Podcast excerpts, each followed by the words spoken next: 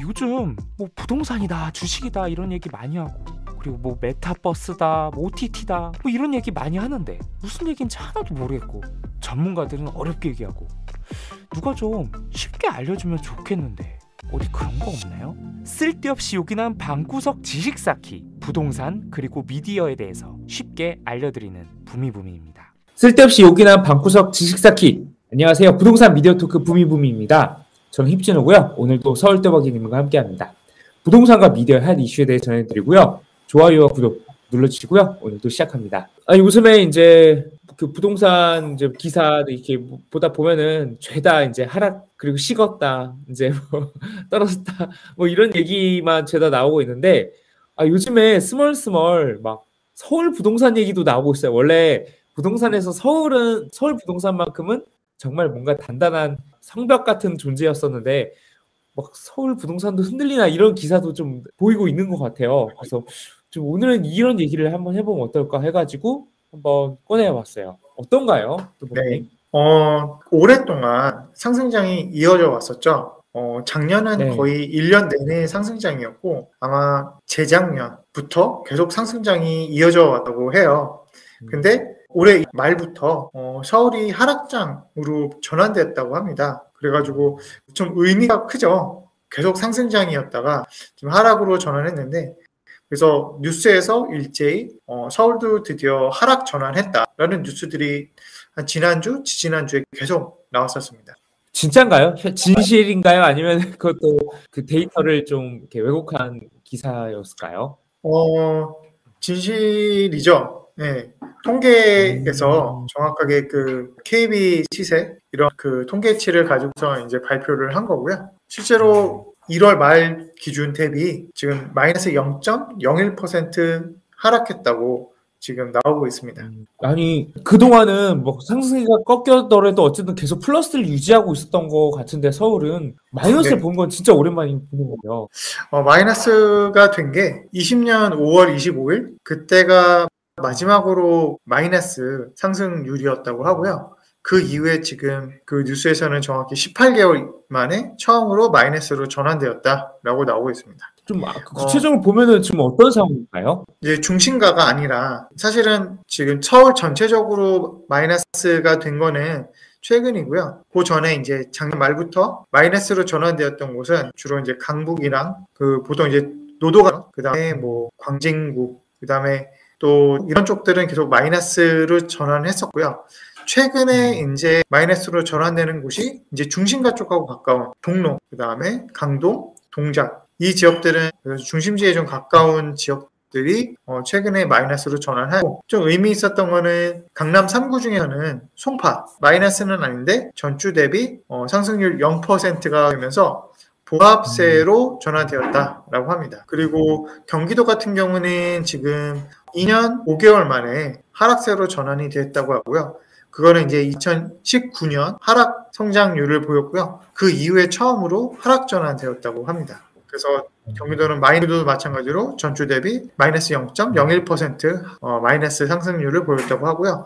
이제 주요 하락 지역으로 보면은 광명, 화성, 시흥 이런 쪽이 어, 마이너스 0.0%에서 마이너스 0.06%까지 하락세였다고 합니다. 근데 지금 지표가 궁금한 게 이게 네. 어, 주간 단위로 뭐 KB 시세나 이런 게 이제 업데이트를 되는 게 이제 무슨 인기가요 차트처럼 한 주 한주 이렇게 네. 계속 이게 그 주에 계약이 막 따끈따끈한 게 막 바로바로 반영이 되는 게 아니잖아요. 통상 이게 그렇죠. 좀 그러니까 현실과 이게 반영이 되는 게 좀 간극이 좀 있다고 생각을 해야겠네요. 보통 실거래가 기준으로 좀 많이 반영이 되기 때문에 어, 지금 음. 요 하락 지표로 나와 있는 거는 길게는 한 달 전, 보름 전쯤 계약했던 거래건들이 반영이 된 거고요. 그래서 음. 실질적으로 지금 세로 전환된 거는 2월 초가 아니라 한 1월 달에부터 하락세로 전환되었다라고도 볼 수 있을 것 같습니다.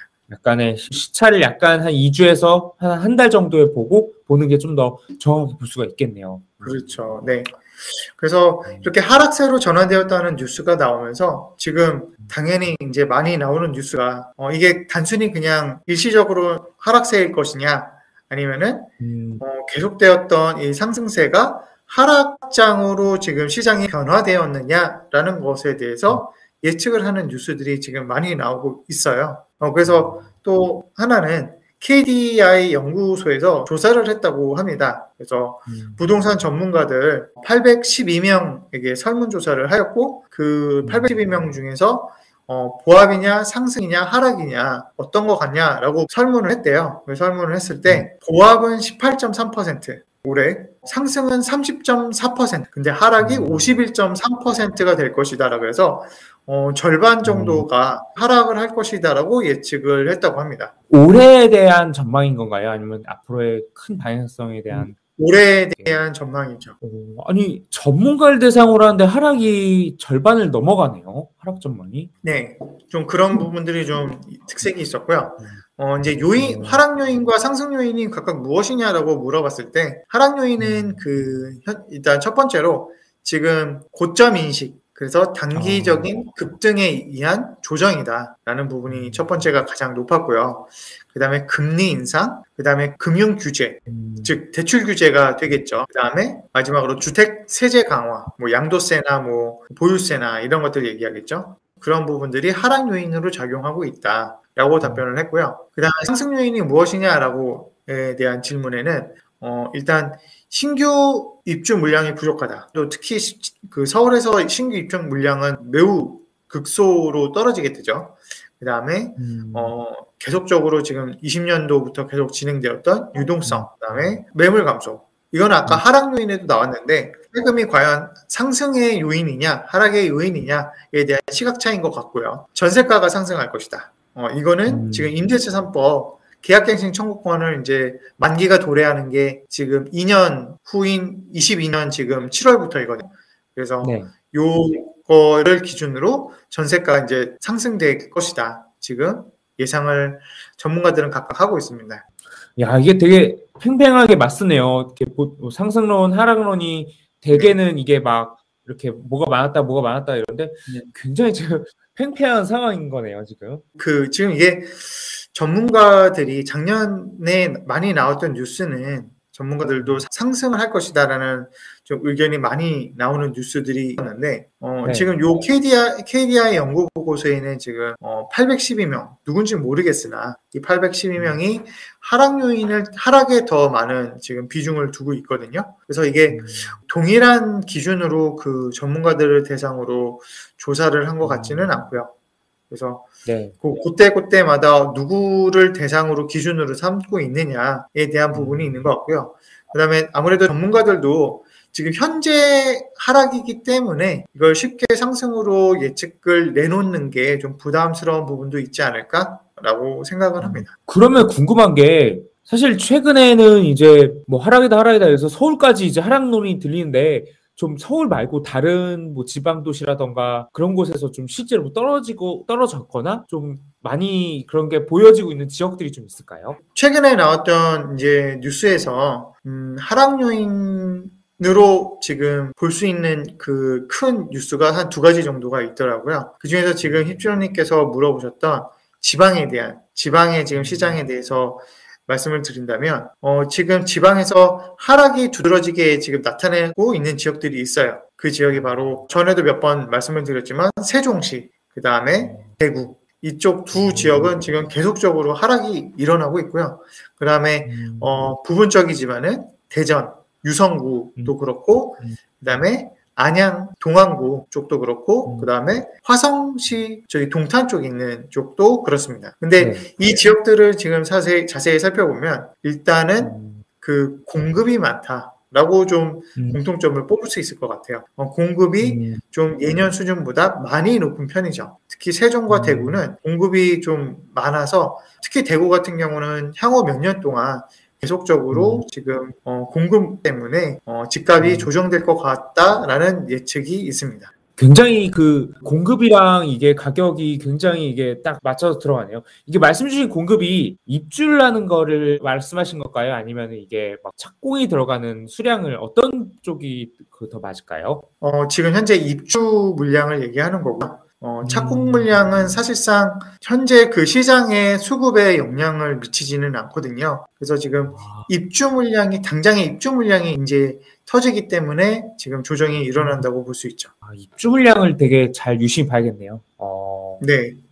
그래서 하락 요인 같은 경우는 지금 제가 말씀드렸던 공급에 대한 이슈들이 사례로 요번 뉴스에 나왔고 어, 또 하나는 이제 DSR 규제에 대한 뉴스도 나왔어요. 특히 네. 이제 DSR 규제 하면은 보통 아파트나 주택 이쪽에 DSR 그 대출 규제 때문에 아파텔 최근에 가장 인기가 높았던 아파텔 같은 경우 이제 원래는 대출 규제가 없어서 어, 많은 음. 수요자들이 몰렸었는데 요번에 그 DSR, DSR 규제가 생기면서 어, 아파텔 뿐만 아니라 이제 비주택 담보대출에도 DSR 규제가 적용이 됩니다.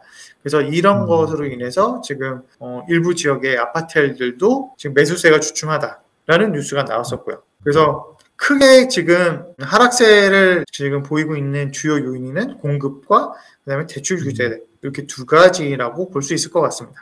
근데 아까 되게 재밌었던 부분이 지방 도시 특히 대구 같은 경우가 공급 정확히 말해서는 입주 물량이 굉장히 많아가지고 이제 막 기하 급수적으로 막좀 네. 가격이 좀 조정이 받았는데 그러면 지금 서울 부동산 같은 경우는 이 입주 물량 같은 게 이게 지금 어떻게 되어 있을까요?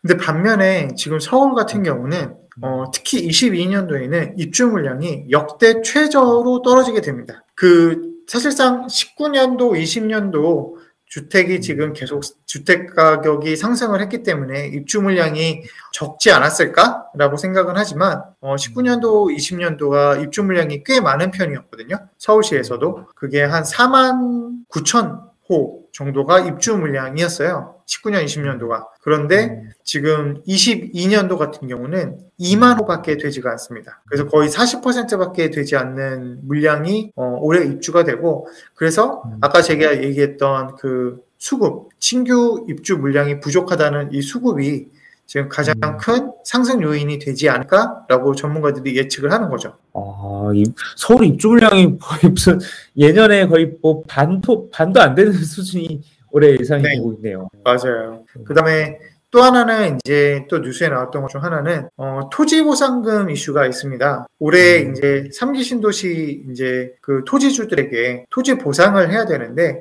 뭐 예전에는 그 채권으로 주겠다 뭐 이런 저런 현금이 풀리지 않는 방향 방법들을 강구를 했었는데 어, 사실상 그렇게 해서는 토지주들을 설득하기가 힘들 거 힘들어서 대부분 네. 지금 현금으로 풀릴 거라고 얘기를 하고요. 어, 음. 수도권에서만 풀리는 금액이 25조 원 정도라고 합니다. 어, 네. 그래서 이 25조 원들이 어, 다시 대부분 부동산 시장으로 흘러갈 것이다라고 얘기를 하고요. 부동산 시장이라고 하면은 토지, 뭐 건물, 주택 이렇게 흘러가겠죠. 그래서 음. 결코 만만치 않는 금액이기 때문에 어, 우리가 흔히 얘기하는 그런 코로나로 인해서, 인해서 이제 풀리는 유동성뿐만 아니라 지금 토지 보상으로 인해서 풀리는 유동성도 결코 무시할 수가 없고 실제 사례로는 그 노무현 정부 때죠. 어, 2007, 2006 이때도 토지 보상금이 엄청 풀리면서 어, 사실상 그 토지 보상금이 풀리는 그 해부터 주택가 상승이 또 한 번 폭발적으로 그 폭발되었던 사례가 있었죠. 그러면은 뚜벅이님이 보시기에는 지금 이 팽배한 서울 아파트의 전망, 약간 하락과 상승의 이거가 뚜벅이님의 의견은 어떠신가요? 음, 사실상 그 지금 하락 요인과 상승 요인이 지금 두 개가 충돌하고 있잖아요. 근데 네. 지금 자세히 살펴보자면 하락 요인 같은 경우는 굉장히 단기적인 이슈들이라고 보여지고요. 그 다음에 네. 사실상 시장의 논리에 의해서 하락이 되는 게 아니라 규제에 의한 효과라고 볼 수 있습니다. 그게 이제 예를 들면 지금 20년도부터 계속 상승하였던 그 급등장에 대한 음. 어, 당연한 그런 피로감으로 인한 조정이다라고 볼수 있고 그 다음에 음. 그런 그런 부분이 이제 단기적인 요인이라고 본다면 또 이제 규제 측면에서는 지금 대출 규제하고 있잖아요. 사실 네. 대출 규제로 인해서 지금 아무도 지금 뭘 할 수가 없는 상황이거든요. 거의 사실 아무것도 못하게 막아놓은 거거든요. 그래서 음. 그런 부분들이 이제 규제에 의해서 하는 건데 상승 요인 같은 경우는 반대로 시장의 요인이라고 좀 볼 수 있을 것 같습니다.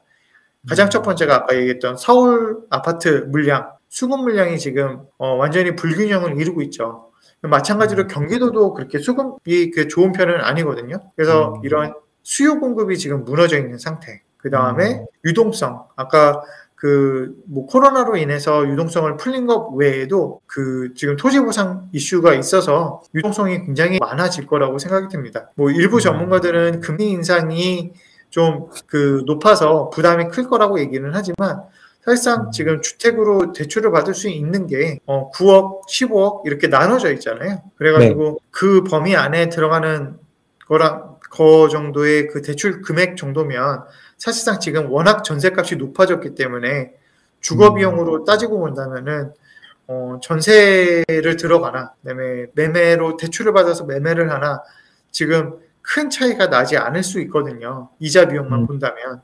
그래서 음, 오히려 전세 값이 여기서 좀 더 올라가게 된다면 전세 수요가 매수 수요로 넘어갈 수 있, 충분한 그런 상황이기 때문에 어, 음. 유동성 대출 규제도 어, 조금만 풀린다면은 어, 결국은 집값을 자극할 수밖에 없는 요인이 될 것 같습니다. 그래서 오, 어, 결론적으로는 22년도 사실 많은 전문가들이 하락을 예상을 했다고 하지만 어, 음. 저는 하락하지 않을 거라고 생각이 들고 상승을 할 수밖에 없는 요인들이 더 크다라고 생각이 듭니다. 저 같은 경우에도 일단은 방향성은 뚜벅이냐고 같은 것 같아요. 네. 그래서 일단 저는 기본적으로 전문가들을 뭐 불특정 수- 숫자로 이렇게 엮어가지고 뭐 평균으로 매겨서 상승 하락을 하는 거는 진짜 세상에서 가장 의미가 없다고 생각을 하고 어차피 그 네. 사람 다 틀리더라고요. 매년 틀리고 틀려도 뭐 아무 아무 일 없었던 것처럼 지나가고 뭐 그런 뭐 예상이기 때문에 크게 개의치 않고 저는 약간 두 가지 측면으로 생각해 봤어요. 투자 수요와 그리고 이제 실거주 수요를 생각해 봤는데 투자 수요는 일단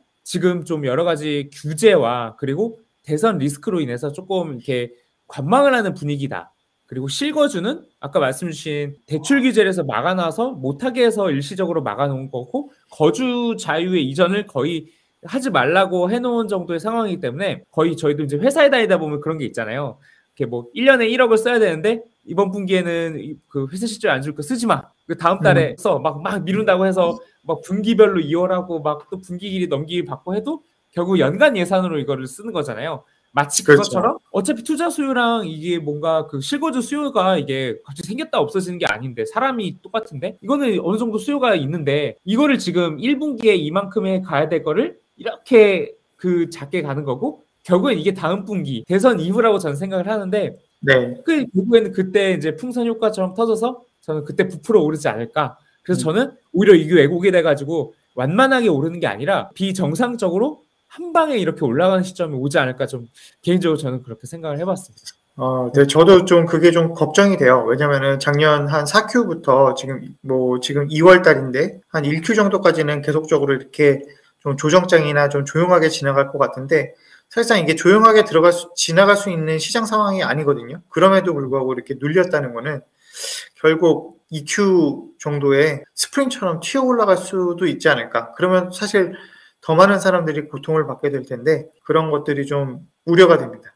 저희가 아시겠지만 서로 막 저희가 폭등론자가 아니잖아요. 막 집값 올라라 막 이렇게 바- 간절히 바라고 이런 사람이 아니어서 네. 저는 오히려 조정 타임이 진작 왔어야 된다고 생각하고 어느 정도의 조정은 필요하다고 생각하는 주인데 이거를 이제 공급이랑 수요와 이렇게 적당한 시장이 아니라 이렇게 뭔가 외부 요인으로 되는 거는 무조건 망가진다 좀 네. 그런 생각이 있는 것 같아요. 네.